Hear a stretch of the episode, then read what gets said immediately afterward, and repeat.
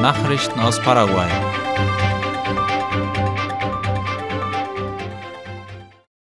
Südkorea spendet Maschinen und Betriebsmittel zur Förderung des Kartoffelanbaus in Paraguay. Darüber schreibt die staatliche Nachrichtenagentur IP Paraguay. Mit der Unterstützung der südkoreanischen Regierung ist hierzulande das erste Gewächshaus mit Hydrokulturtechnik für die Produktion von Pflanzkartoffeln eingeweiht worden. Zur Förderung des Projekts hat das asiatische Land zwei Traktoren, Seemaschinen, Erntemaschinen und Furchen für den Anbau der Knolle gespendet. Die Kartoffel entwickelt sich zunehmend als Option für Kleinbauern, sagte der Minister für Landwirtschaft und Viehzucht Santiago Bertoni bei der Übergabe der Maschinen am vergangenen Dienstag in Kaakupe. Das Projekt zum Anbau von Nopal-Kakteen in einer indigenen Siedlung im Chaco ist offiziell gestartet worden. Dieses Projekt, das in der Siedlung Ñuguazu im Bezirk Mariscal Estigarribia durchgeführt wird, wird von der Departementsregierung Boquerón gefördert, wie RSSE schreibt. Außerdem wird es von der Internationalen Agentur für bilaterale Zusammenarbeit zwischen Paraguay und Mexiko unterstützt. In dieser Woche wurden in der Gegend von Yuguasu mit Technikern der Gouvernation und Siedlungsmitgliedern Daten und Proben der wildlebenden Feigenkaktusarten genommen. Das Projekt sieht einen doppelten Verwendungszweck für die Nopalkakteen vor, der darin besteht, die Frucht in der Gastronomie für die Zubereitung von Produkten und als Futtermittel für Tiere zu verwenden. Die Nopalpflanze ist bei den indigenen Völkern recht bekannt. Sie hat großartige Eigenschaften und Verwendungsmöglichkeiten. In Paraguay wird sie noch nur selten genutzt, aber in anderen lateinamerikanischen Ländern wie Mexiko ist sie eine sehr geschätzte Pflanze. In Asunción sollen Kameras die Bestrafung von Verkehrssündern erleichtern. Der Direktor der städtischen Verkehrspolizei von Asunción, Luis Christ Jacobs, hat laut AVC Color angekündigt, dass der Prozess bereits begonnen hat, um die Installation von Kameras zur Verhängung von Bußgeldern auszuschreiben.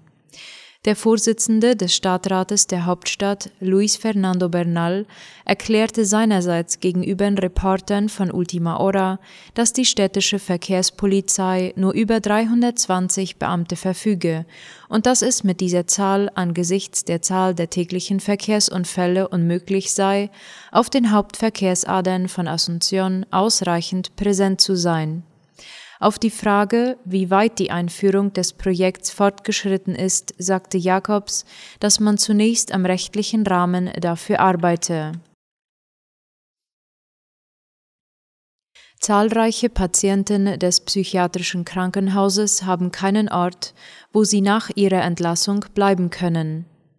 Rund 180 Patienten, die aus dem psychiatrischen Krankenhaus von Asunción entlassen worden konnten, wissen nicht, wo sie nach ihrer Entlassung bleiben sollen. Darüber schreibt die Zeitung AVC Color. Der Direktor des Krankenhauses, Dr. Victor Adorno, erklärte, dass diese Patienten eine klinische Besserung zeigen, so dass sie nicht mehr im Krankenhaus behandelt werden müssen. Sie müssten nun stattdessen in Notunterkünften untergebracht werden, wo sie ihre Behandlung fortsetzen können, sagte er. Momentan gibt es sechs dieser Unterkünfte. Der Direktor erläuterte weiter, dass die hohe Zahl der genesenen Patienten, die nirgendwo bleiben können, zum Teil darauf zurückzuführen ist, dass zahlreiche Familien sich weigern, diese Personen wieder aufzunehmen. Nachrichten aus aller Welt.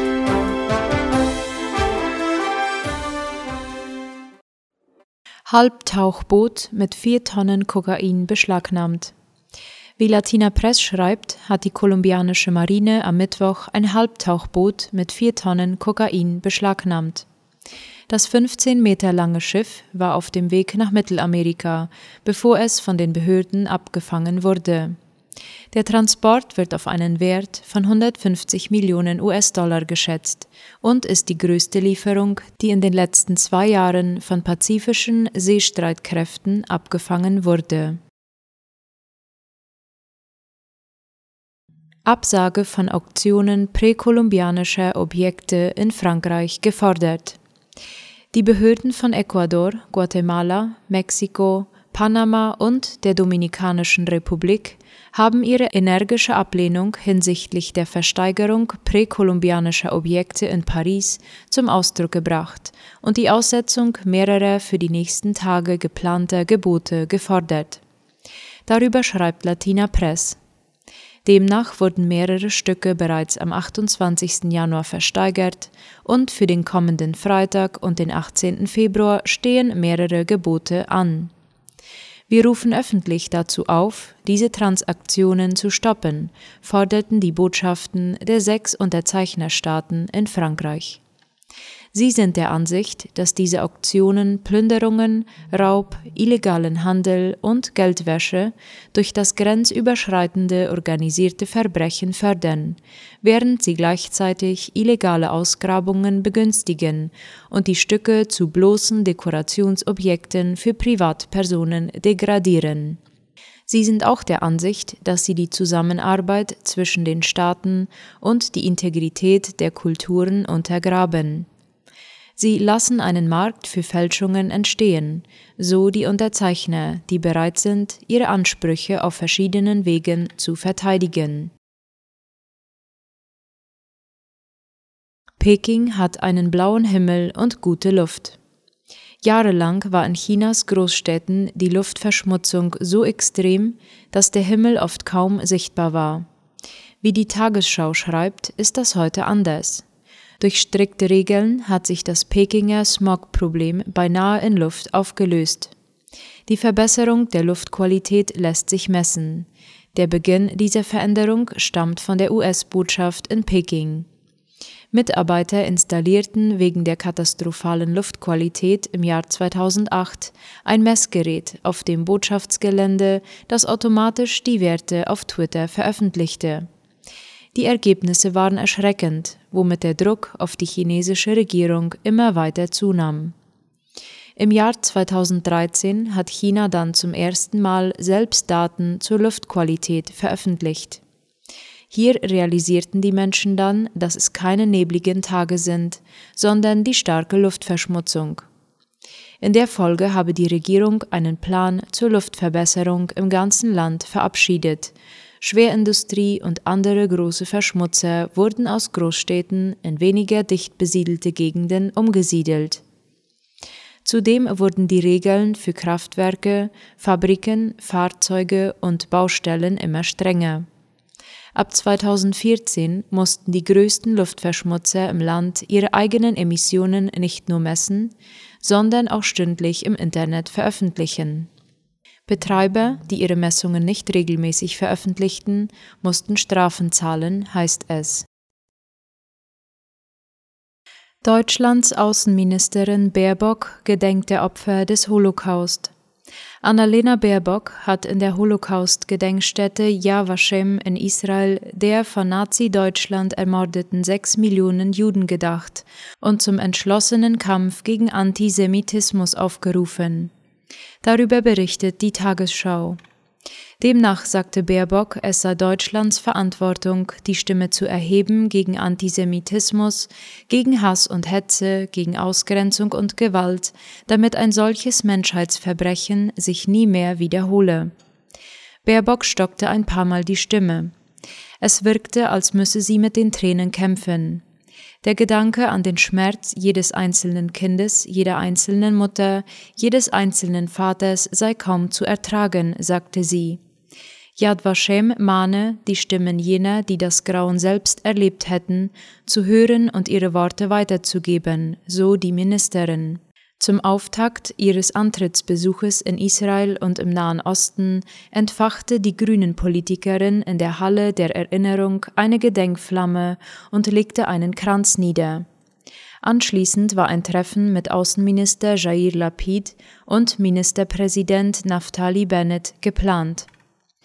Schon vor dem Abflug zu ihrer dreitägigen Antrittsreise nach Israel, Jordanien und Ägypten hatte Baerbock versichert, dass man zur besonderen historischen Verantwortung für die Sicherheit Israels stehen werde und man werde dafür auch weiter solidarische Beiträge leisten, so die Ministerin.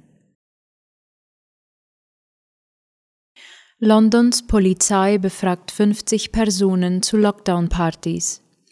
Wegen der Lockdown-Partys in der Downing Street will die Londoner Polizei mehr als 50 mutmaßliche Teilnehmer befragen.